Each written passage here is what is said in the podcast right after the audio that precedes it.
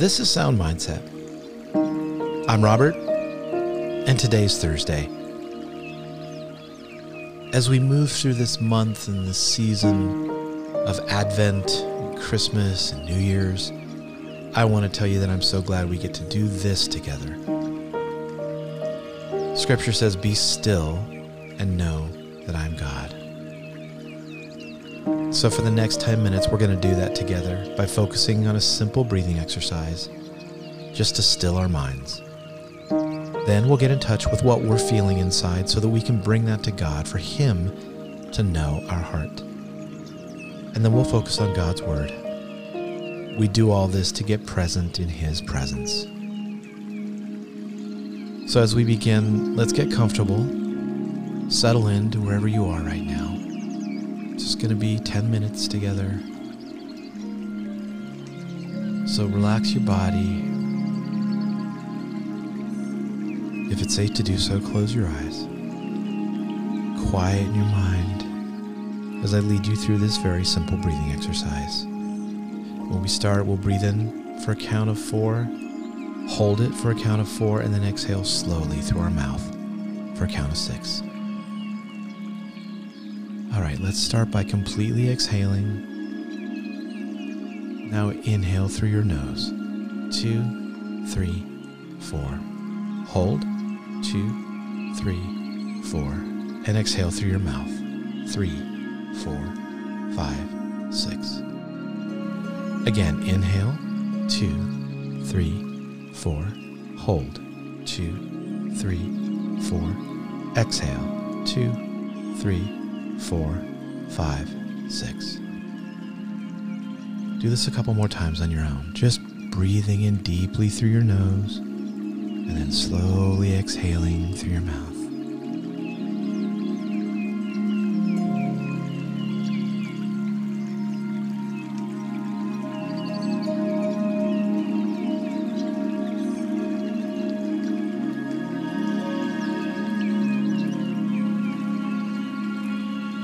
As you slowly breathe, just relax your muscles.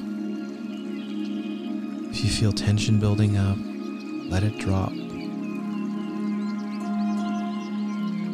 It's normal to get distracted, so if that happens, just gently bring your attention back to the rising and the falling of your chest as you breathe. As we just get fully present in this moment right now, right where we're at, as we breathe in and out.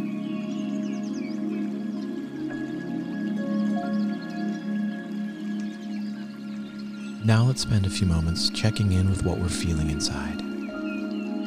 So let me ask you, in this moment right now, not in a general sense, but right now as I ask you this question, answer this. What are you feeling right now?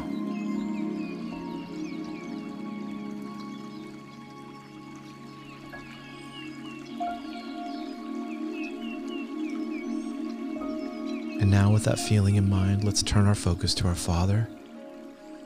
I want you to picture Him with you right now. Tell Him what you're feeling. Let Him know what's going on in your heart.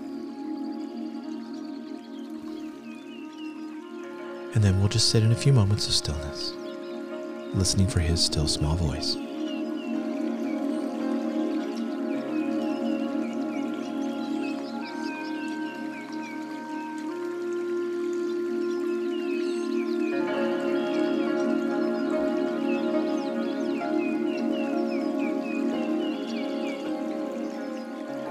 So, during all of this holiday season, we have been focusing on the traditions of Advent as it relates to our life. And this week, we're focusing on peace.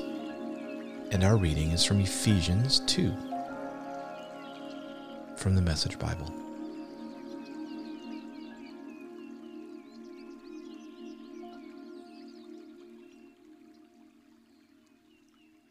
The Messiah has made things up between us so that we're together now on this, both non Jewish outsiders and Jewish insiders.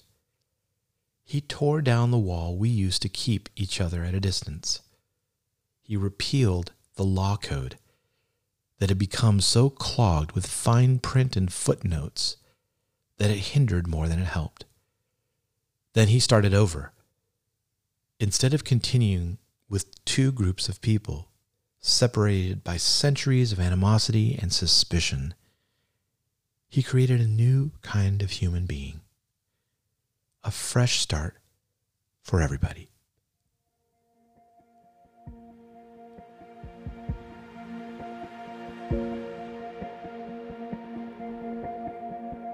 Throughout the history of the world, it has been a constant.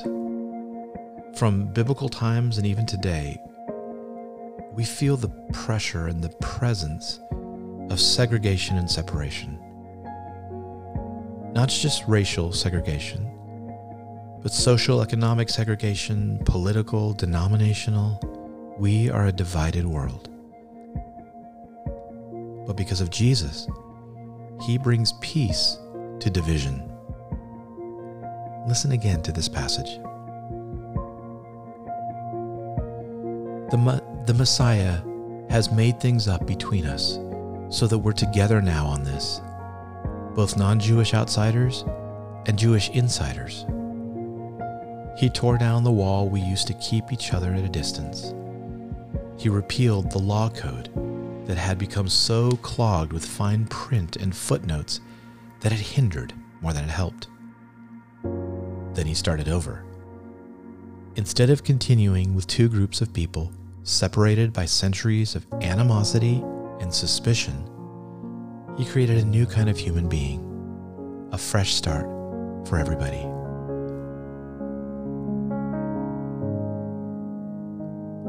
All right, so let me ask you a personal question, one that we may not want to ask ourselves.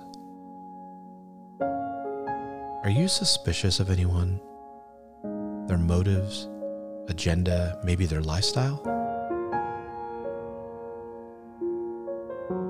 If so, identify that person. Who is that to you?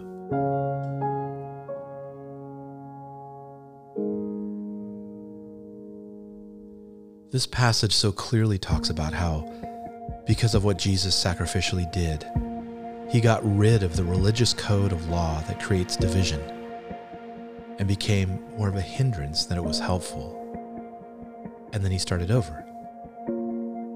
Because of what Jesus did, he ended animosity and suspicion, bringing peace. We no longer need to hold fast, or dare I say, worship, the idols of preference, position, prestige, or power.